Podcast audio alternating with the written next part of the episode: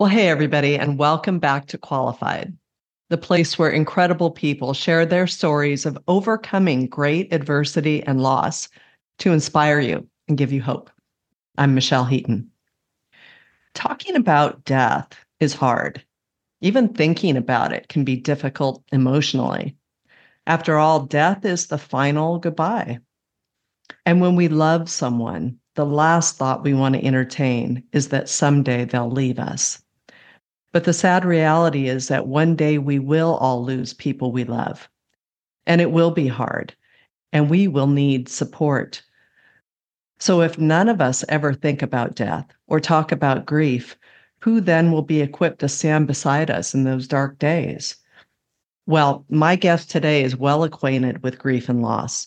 In fact, she is a grief specialist, certified in critical incident stress debriefing, a certified trauma integrative practitioner, an eight time award winning author on grief, founder of the Grief and Trauma Healing Network, a co creator of mygriefcare.com, an online grief support platform. She works with people worldwide on healing after loss and offers life changing widow retreats in Southern California. She provides crisis grief support for businesses, trains therapists, and speaks on grief wherever possible. She's passionate about advocating for and loving grievers and being an educational catalyst to society on grief and loss. Her name is Anne Marie Lockmyer, and it's my honor to have her as my guest on the show today. Welcome to Qualified, Anne Marie. Hello, Michelle. Thank you for having me. Of course. Well, I, I have to tell you, I am so thrilled to have you on the show because you have a wealth of knowledge that you could share with both grievers and people supporting grievers. But before we dig into all of that, I kind of want to start with Mark. If you could just tell us a little bit about your late husband, what your relationship was like, and what occurred back on May 18th, 2013, that would have a lasting impact on your life. Mm, thank you. Uh, mm-hmm. I met my husband, Mark, when I was 18 years old.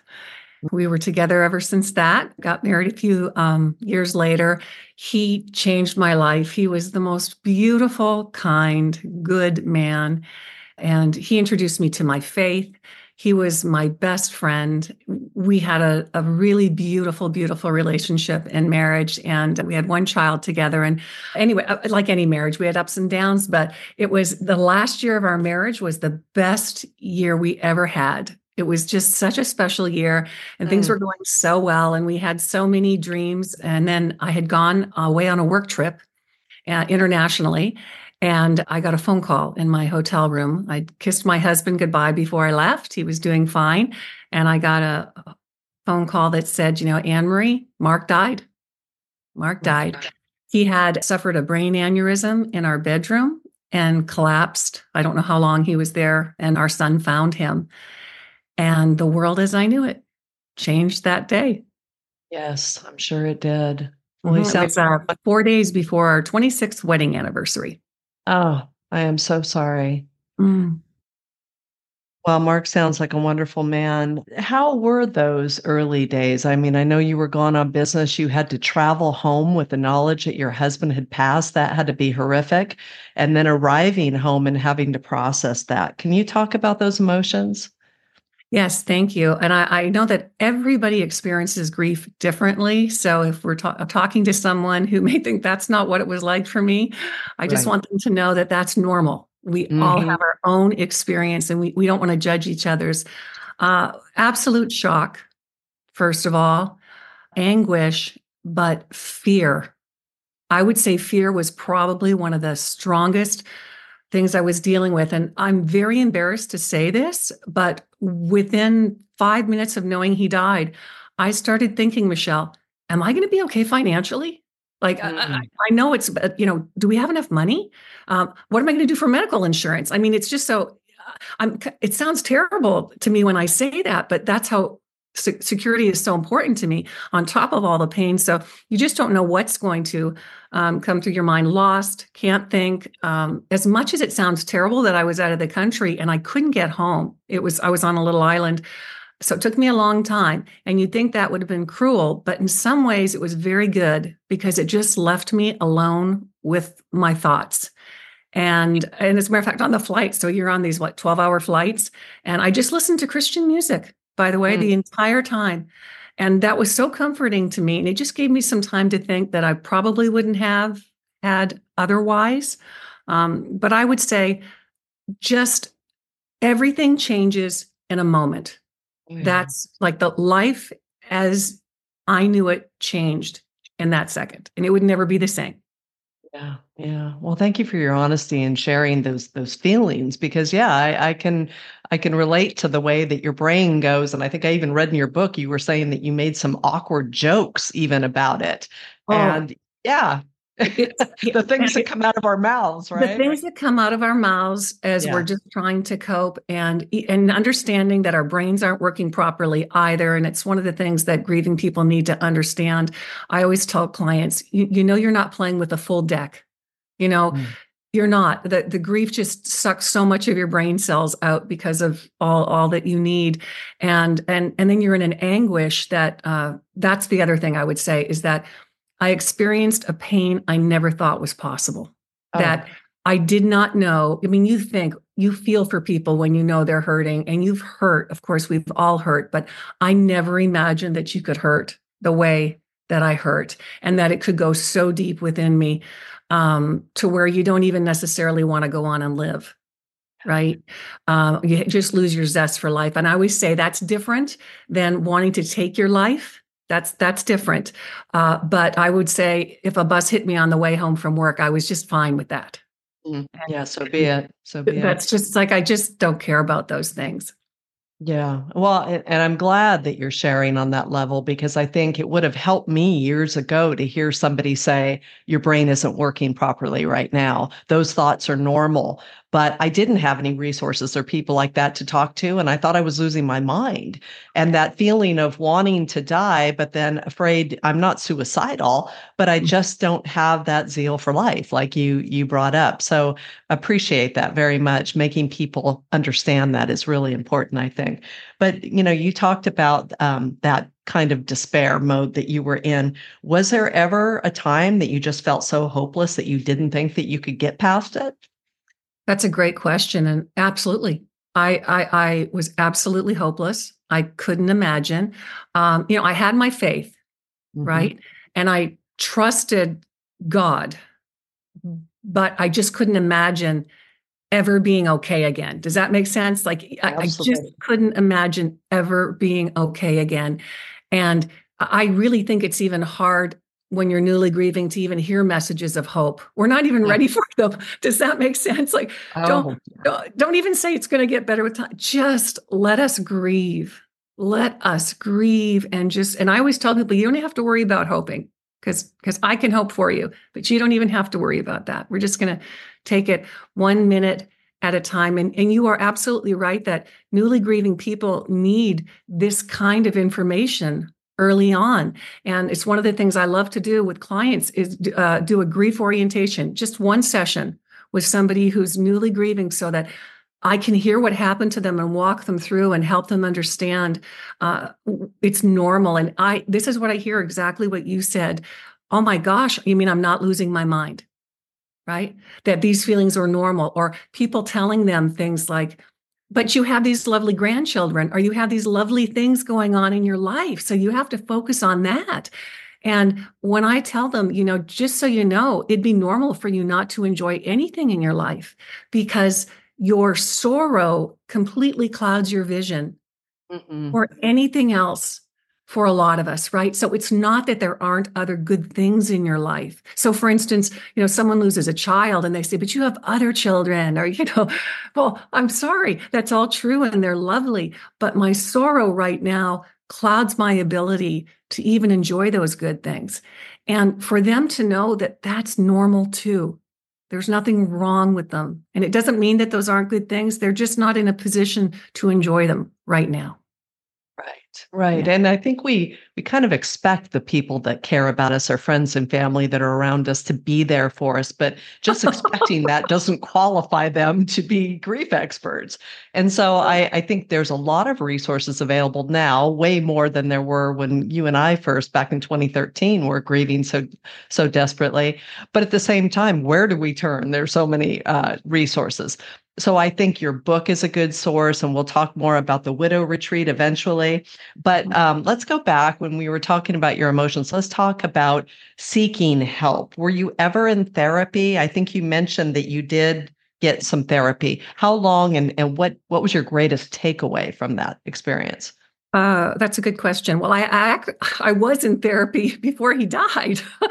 Oh. because oh. um, uh, our son was struggling with mental illness and i mm. needed some help with that and and so she was already in place so it was it was good to have that and to be able to go to her right away we already had established relationship but what mm. i mm-hmm. found through therapy uh, some very interesting things it was good to have somebody safe to talk to right? Because uh, you, let's even though friends and family and they can be wonderful and and maybe you know there's people out there that didn't experience this but most of the grievers i talk to are a little frustrated and disappointed with their friends and family not because they don't mean well or they don't care but they, it's just so hard for them to understand and get mm-hmm. it and so we can get very frustrated and discouraged so to have, uh, or we may feel they're judging us, right? Or they're trying to fix us. So to have someone that you can just talk to for for that, that was very good for me to have that support and that safe place. So I do recommend it if you just want to talk and have that safe place. But the other thing was is I wasn't getting any better in my mm. grief. That's what I noticed. And it was three and and she'd say you could see that I was hurting and I was struggling and she'd say you got to get it out and uh, I'd say, okay, I want to get it out. Let's get it out. What's it? and how do I get it out? And she said, well, you just have to get it out. And okay, uh, I want to do that, but you have to tell me how. And she couldn't. And it, she was lovely, by the way, but she didn't specialize in grief. And that's what I've I've learned. And as you know, my my partner Ron and now my new husband, he's a therapist and he's the first to tell you it's not knocking therapists at all. They can't know no. everything. And he didn't know anything about grief and he lost his wife. And it's his eyes have been completely opened. So what i found is and I, I, hear this a lot from people after we work with them is that they'll say i went to counseling for years and all i had to do was these few things that you're asking me to do to to clear some of this stuff. And i said yes because that processing is so important so I think there's a difference. That so that's one of the things I discovered too was that the grief needed to be processed, and I found a, a very particular way that's just so effective. So even though I would recommend counseling, and we even work with counselors, um, there's sometimes you need more, and not everybody needs more. Right? right? Not not everybody needs the kind of help that that we give, and that uh, some people are a little more resilient, or the um, but a lot of people do. So I'm not knocking counseling. I was glad to have it, but I say some, sometimes support can be different than actually doing healing work. Right, right. Some people sense? can really get stuck in their grief, and then others, the way they're wired, they're just ready to move forward. So, yes, it does depend, doesn't it, on the personality? It does. And if you're the person stuck and you see people moving forward, you think there's something wrong with you. That's right. That's right. right. And you're saying, so what's wrong with me? And those people just need some help getting unstuck. Right.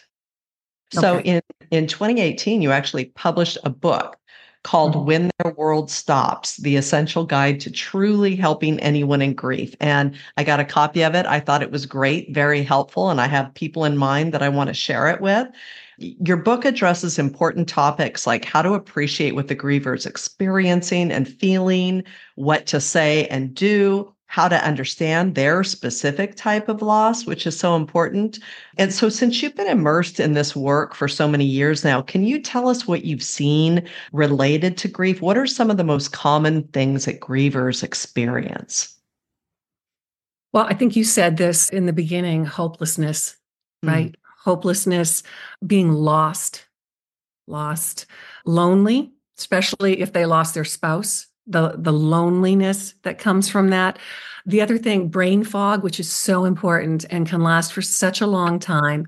But then the other thing that I think is so important too is that pe- around them they may feel people just don't understand people just don't get it and it's it's frustrating to us and it's actually the reason i wrote the book i thought I can't believe you just said that to me, you know, or, or, I know you think you're helping, but you're not. And God bless them, Michelle. Those are the things that I said to people before I lost my husband. So yeah, I, I, told, I completely own it. I had to apologize to so many people.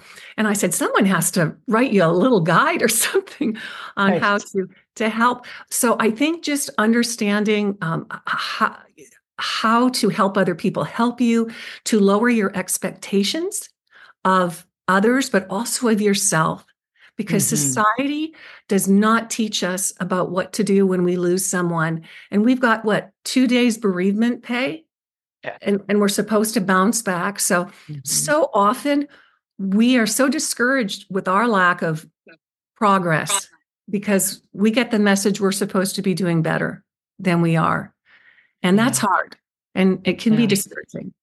Yeah. yeah, one of those one of those platitudes I think is I can't even imagine what you're going through. And I think that I bring this up in almost every show because it was such a big deal for me, but when people said I can't imagine what you're going through, I knew it was true, but it made me feel all the more isolated because I thought, well that's true, you can't, and you can't, and you can't. So who can? So that was that was mm-hmm. troublesome for me is I felt like I definitely needed someone who knew what I was going through or who had experienced similar feelings. And you talk about that in your book, which I think is so important. As I was reading through your bio and all this information, I read a I read a comment you said to my surprise, I mm-hmm. wedded a widower 7 years after my husband passed away. And I was curious why you said to my surprise. Why were you surprised by meeting and marrying Ron? I never expected to be married again. It no. wasn't even on the horizon for me. I was very fortunate to have the husband that I had. And I couldn't imagine ever finding someone like that again. And I was very, very lonely after he died. And it was interesting that over time, and, you know, with active healing steps and all that, I was able to rebuild a life very different, but that I actually got comfortable in being alone. And it, it changed from loneliness to being in solitary, but in a good way. I mean, for me, God really filled a lot of those voids, right? He was, he, I, you know, I even got a ring that said, um, when I eventually took my wedding ring off, I replaced it with a ring that had engraved on it my son's name, my name, and God. Mm. Like that was my family now and I wore it on my I said, okay, so this is my family and and this is thank you that I had it as nice as I had it. And so I'd kind of created a life and it was it was I was in a really good place. I had a lot of healing, was in a, in a good shape. And uh, I was doing widow retreats then and someone told me I had to check out this gentleman's retreat center and so I went and that is how I met Ron and he was he had just lost his wife about a year and a half earlier uh, to a four year battle with cancer uh, but we just connected right away and we had the same hearts for grievers. So we started working together and partnering. That's how it started, completely as friends and just surprisingly led to something more. He's been my gift and what I call like a bonus round in my life that I never expected. And the neat thing is, I can look back and see how God has used both of our experiences and pain and brought us together now because we are so much more powerful together as a couple when we work with people. And everything we do is together and partnering. And uh, it's just it's such a joy and such an honor to do this work. We love working together and we love helping hurting hearts. So what could it's it's, it's overwhelming to me that mm-hmm. that this has happened. I'm so grateful. Well i'm so very happy for you both it sounds like your meeting was truly meant to be. And I'm so glad to hear that you two are doing this work together and using your experiences to help other hurting people. So good. You talked about the ring. I think that was really interesting. Do you have any thoughts that you would um, share with someone who's a widow listening about the wedding ring? What are your thoughts on wearing it, taking it off? I mean, I know it's personal, but what did you go through? Well, I'm glad that you said that it's personal because what I did isn't necessarily what would what everybody else would want to do. And again, these things there's no there's no right or wrong way to do this. Uh, but what I did is uh, I kept it on for a year, and then uh, after a year, on the year anniversary of his death, I moved it to my right hand. Hmm. I still wanted to wear it, and uh, and then I put that other ring on you know that this was my family now and then after the second year i did take it off um, but i know some that never take it off or mm-hmm. wear it around or or they make jewelry with it and and so um, i still haven't done it but my plan is to make a bracelet out of it still mm-hmm. the, the ring because i'd like to i'd like to have it but every the, the one thing about all of that where we're whether we're talking about uh, what to do with their things, right? Or uh, what to do with your ring, or when to start dating, or anything like that. It's it's eh, there's no right or wrong answer. And we shouldn't judge other people for how they choose to deal with that. Some people will get rid of their things right away. Some people won't move anything. Neither's right or wrong. We have to be so careful about telling people and judging, you know, that they're not doing it right. Yeah. That's such an important point to bring up because I interview a lot of different people and they're giving their perspectives. And like you said, everybody grieves in different ways and has different timelines. For me, it's been more than 10 years since I lost my son, Sean. And uh, people will ask me how I feel. And there's times when I still struggle even after all of this this time you know and sometimes that's hard to even admit because people i think kind of judge oh it's been so long. People do have that mental uh, timeline that they set for us you know but anyway I, I think it's good to talk about the fact that everybody grieves differently. I'm glad you brought that up though because of course even when you have healing you are going to miss them right? Yes. You're going to miss them. And there are also just certain days where you can have like grief ambushes, right? And they can happen anytime. Some days for sure we know they might be, you know, particular like if it was their birthday or holidays, we know that those are going to be tougher. I call those like their yes. temporary upsurges and grief days. And we want to have a plan for those days. It's really important. Mm-hmm. But then other ones are, you know, you're in the you're watching a TV show, something reminds you, um, you, you see their favorite food, whatever it is. Uh, and and you just break down and cry. And that's that would be totally normal and not mean that you're regressing or you're not doing well. It's it's just part of what we deal with mm-hmm. in life and we will always miss them. And i would say most people expect us to be doing pretty good after a year. Yeah. And i had a I'm not going to really throw him under the bus, or I shouldn't say this, but it was a family member of me. And I'll say, Well, I don't understand, Anne Marie. It's been almost a year. You yeah. know, and I'm get over it. You need to, yeah, we want to get over it. And I'm thinking, oh heavens, this is why I need a community that, that gets me. And right. but you know what? Before I lost my husband, Michelle, that's exactly what I thought. Of course. Same here. Yeah. So Anne Marie, Let's talk about your widow's retreat because I thought mm-hmm. that was so interesting. You say that it was one of your most cherished activities out of all the things that you do. Tell us a little bit about what happens at the retreats, but also how do you measure the success of the retreats? Oh, that's a great question. And if you could see me right now, eh, eh, I'm grinning from ear to oh. ear oh. because I we love doing these widow retreats. They are definitely our sweet spots, and we love widows so much. We love all grievers, but of course we get this um, most right. But what we find is that um, losing a spouse, and particularly losing a husband, is a unique loss. There are there are a lot more secondary losses. All losses are bad, so I'm not saying it's worse. It's just different, right? Um, when you think of all the things someone loses when they lose a spouse so, what we've learned through the years, through our own experiences and with working with widows, was what can we do to help them in the least amount of time, but that can make a huge difference? And these retreats have evolved over time. So, but what we've done very specifically, we only work with four widows. That's it, because it's got to be intimate and we want to get results. So it's a very safe and sacred space where they come. We have a little retreat center here and they all get their own room, their own bathroom, and they come from all over. Michelle, it's wonderful. Canada, all over the United States. Uh, we actually, it's amazing to me. We don't get a lot of Californians, but uh, it's it's just nice because it's not too big, so they're not overwhelmed. And so they come to this beautiful space. And first of all, they're with people who get them. And mm-hmm. that's what's so powerful yeah. in the beginning. They don't even know each other and they might even be scared. And within 10 minutes, they are just chatting away and they're letting their guard down because they're with people who understand and they don't have to pretend. And yeah. some of their favorite things to do are to say, Well, I can't, this person said this to me. What does your family say to you? And, you know, just complaining. And we also have them bring their husbands with them. So they're included in the retreat. We have them bring pictures of their husbands. We talk about their husbands. Uh, and so they have that community. And just the time of them talking with each other when Ron and I aren't around is healing for them, which is wonderful.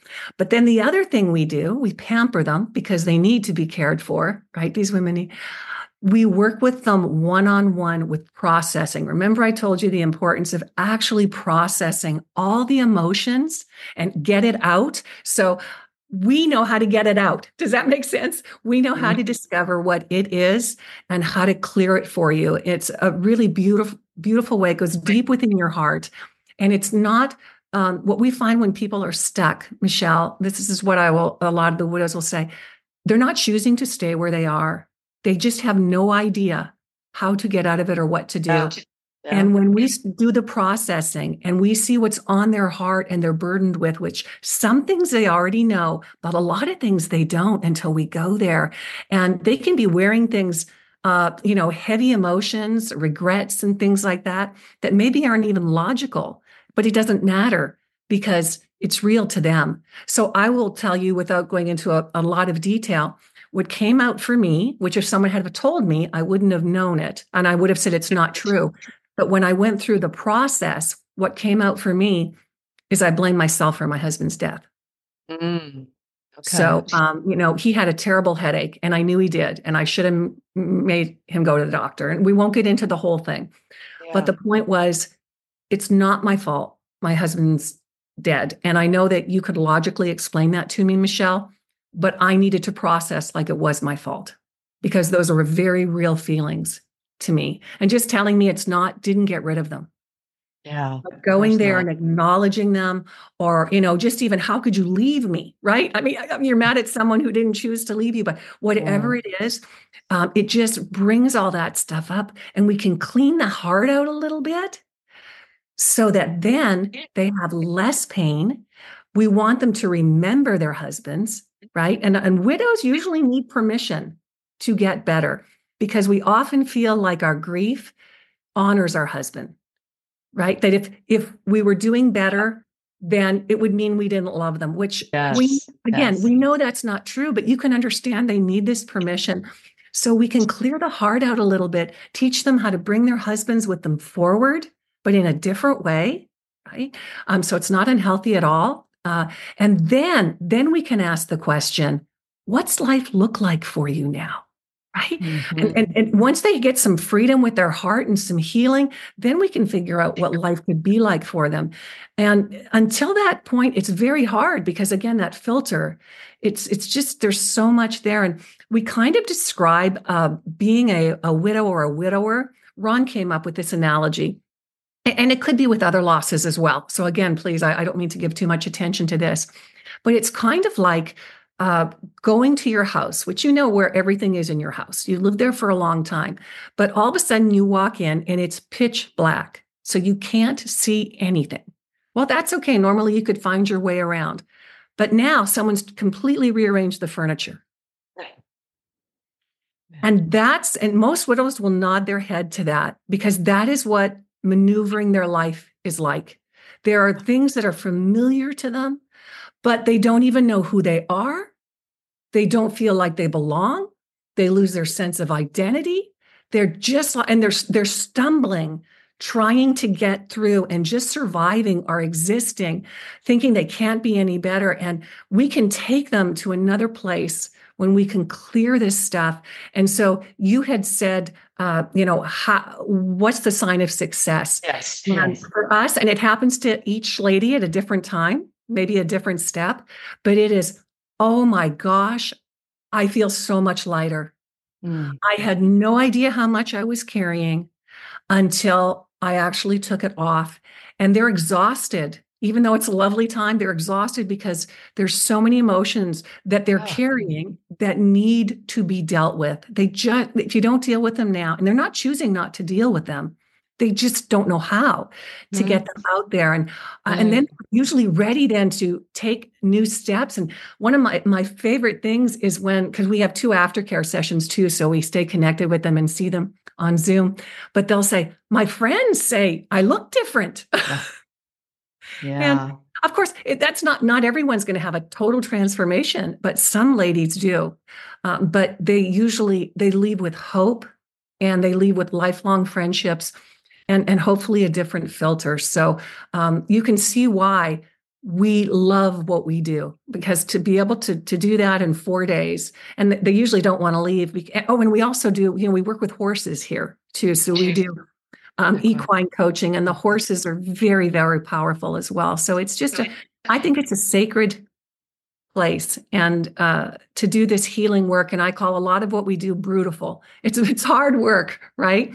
It's brutal, That's good. but it's beautiful. It's so Mhm. important, and it is it is the it makes all the difference in your future when we can go there. And again, not everybody needs this kind of care and support, but there are a lot who do. Yeah. Well, again, it goes back to the fact that you have that empathy and compassion because of having experienced it yourself. Mm-hmm. A- And I love the fact that you shared your actual experience. You didn't just say, I had something, but you went next level and you said what it was that you felt like it was your fault that your Mhm. husband died. And I think, you know, not just widows, I lost my son. You do, it, you do go through all of those questions in your mind. You know, could I have done something different? Was this my fault? All of these things that you carry around. So I think it's wonderful that you create this place for like-minded people to come and feel like they can be vulnerable with one another. I think that that's just so beautiful, and the healing component of it is is beautiful, Bru- Thank beautiful, Brutal it is. And they you know, they're excited and scared to come at the same time. Yeah. Well, I was also going to ask you: Do you, uh, by chance, match them when you get their applications? That's a good question. No, well, we screen everybody. So Okay. you can't just sign up. So they have to have an interview with me. And that's because it's a very special candidate, right? Mm-hmm. Um, and we mm-hmm. want to make sure that it's going to work for them. If it's not, that's not good for them. And it's not good for us either. So sometimes people won't be ready. It's too soon. And we'll tell them, eh, you know, and I talk to them, it's too soon. You're not ready for this work yet. You won't get the results. Or some people don't want to do the work. Sometimes when you say, look, there's going to be some work involved, so we can screen it. And the ladies always know if it's right for them. So when I talk to them, I said, this isn't about getting you to this retreat. We're talking to see if it's even a good fit for you. And if it's Yeah. not, then let's see what else might be able to be done. And maybe I could recommend it. Uh, so they always know. But Michelle, I have to tell you. Um, so once I know they're a good candidate, I don't worry about who goes with who because they always connect, always. Different ages, different types of death. They they always connect and they become sisters. It's so special. And I just believe God's hand, you know, this this isn't a Christian retreat. We are we are Christians, uh, but a- everybody needs this help. And if someone wants to bring their faith into it, we love to do that. So, and of course, Ron and I are praying about all of this um, all the time anyway, whether um, people are believers or not. But we just this is such a gift from God to be able to do this work and to share these hearts and we just believe that this is why God's allowing us to do this. Like we we need to help these women and it's the greatest joy to do it. Mhm. to, to, to just see them smile and laugh. Some of them haven't laughed. And we have one night where I play games with them. I said we are going to play a game. And you just hear them laughing and they haven't laughed You have so permission to laugh. permission and you know we give them we have a whole permission uh, list for them about the permissions that we're giving them Oh, so okay. you yeah. understand I that get it. I get it. they yeah. are so hard on themselves and Yeah. we are we are so hard on ourselves and Mhm. we feel like we have to pretend we're okay when we're not so you can see why this is a really sacred space i wish we could have them even longer and uh, Yeah. we tend to become a family it's very hard to let them go and they always send us updates for years after which we love That's great. Yeah, and I'm mm-hmm. glad that you pointed out that it you, it's not exclusive. It's not a faith-based community. That it's mm-hmm. welcomed, but it's not part of the criteria. So, Anne Marie, this has been so great. Thank you for your wisdom and insights. You shared so many good points about grief and loss. You made it clear that everyone experiences grief differently. So, we should never put our own expectations on others. Just walk beside them and let them grieve. You told us you experienced shock, fear, a very deep level of pain, brain fog, a lack of zest for living, and even a loss of security when your husband died. And you want listeners to know that all those emotions are normal and to be expected following the loss of a loved one. You explained that grievers will initially have a difficult time with hope, and the things that others say about enjoying what you have are hard to hear at this time because sorrow tends to cloud your ability to enjoy the good things for a time. You said you engaged in therapy and that you enjoyed the safe space to share your thoughts. And you highlighted the importance of seeking a therapist who specializes in grief at this important time in your life. Anne Marie, what other lessons have you learned having been through all of this? Can you share with someone listening who needs hope right now? I hope that some of the things that I will say will help. And I hope that some of the things that I say won't um, frustrate or anger them because they're not there. And you, you know, so sometimes when I when I would say a message of hope, that can that can anger some people if it's early on in in their grief, right? Because they can't imagine it. So please just know when I say that, I say it with a lot of sensitivity. Um, but I know what it's like to ache beyond belief and to have a pain that's unimaginable. And i i know what it's like to want to die and not go on. Um, but i'm living proof. This is what i tell people you know that i didn't have hope but i am living proof that you can get through this that there is another side that there is hope that in time okay and there's no way around it in time and with active healthy grieving steps life can be good again and you can be good again. Even though life is different all right and you are different it can still be good. And so I, I, just want to leave that message but we we might have to do something. We might need that extra care right to get there.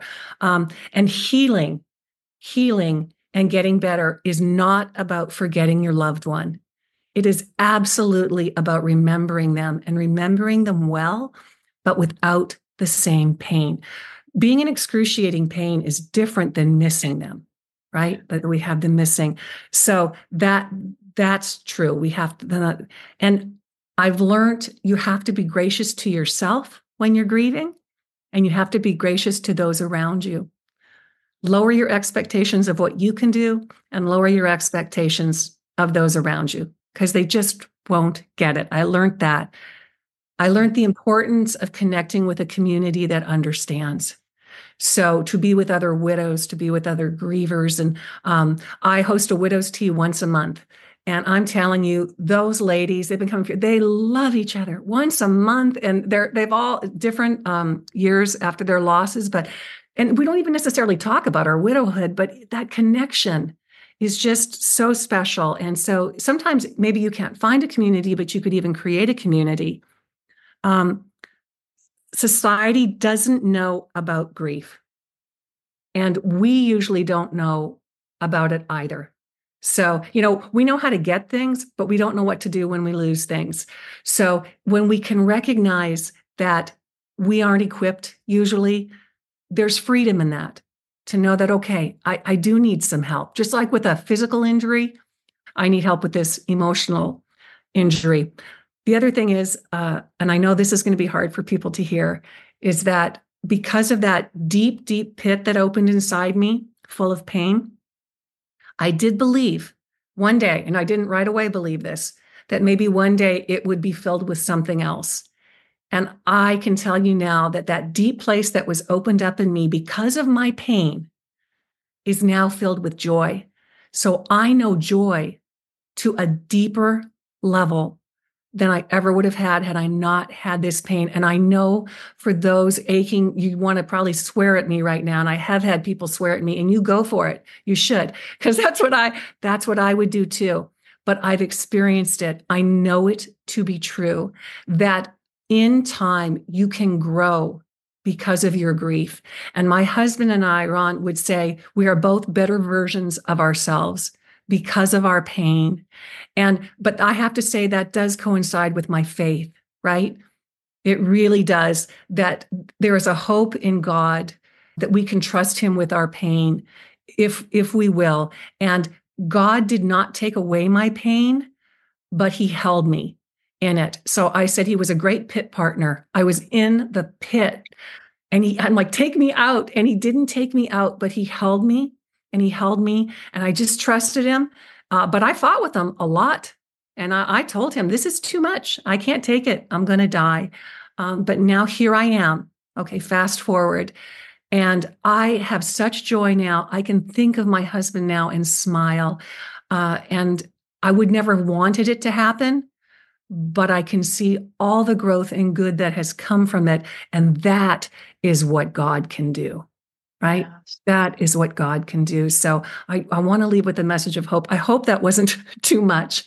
Um, yeah, thank you, Anne Marie. I think I've said those words in some way, shape, or form so many times that yes, we would never ask for anything like this to happen in a million years. And if we could have them back, yes, we'd want them back but the good that can come from it, that God can use these terrible circumstances for good, it's mm-hmm. amazing. And what you're doing to help other people now is so important. So good did come of it. I, I will put a link to your website in the show notes so that listeners can learn more about the Widows Retreat and everything else that you offer. But at this time, I just want to say thank you so much for agreeing to be my guest today. I really appreciate it.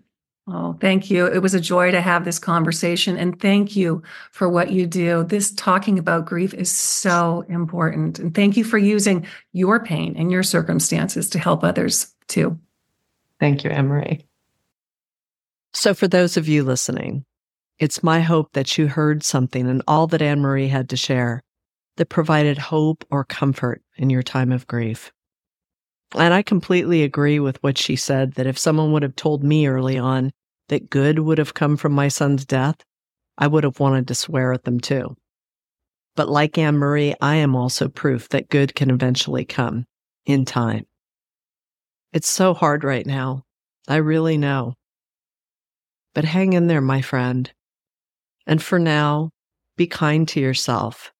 Surround yourself with people who love you and who get you. And don't leave God out of the equation. He is truly the source of all hope, and He'll walk beside you at this time. The Bible says in Psalms chapter 34, verse 18, that He's near to the brokenhearted. Let that permeate your mind and your soul today. Thanks for listening.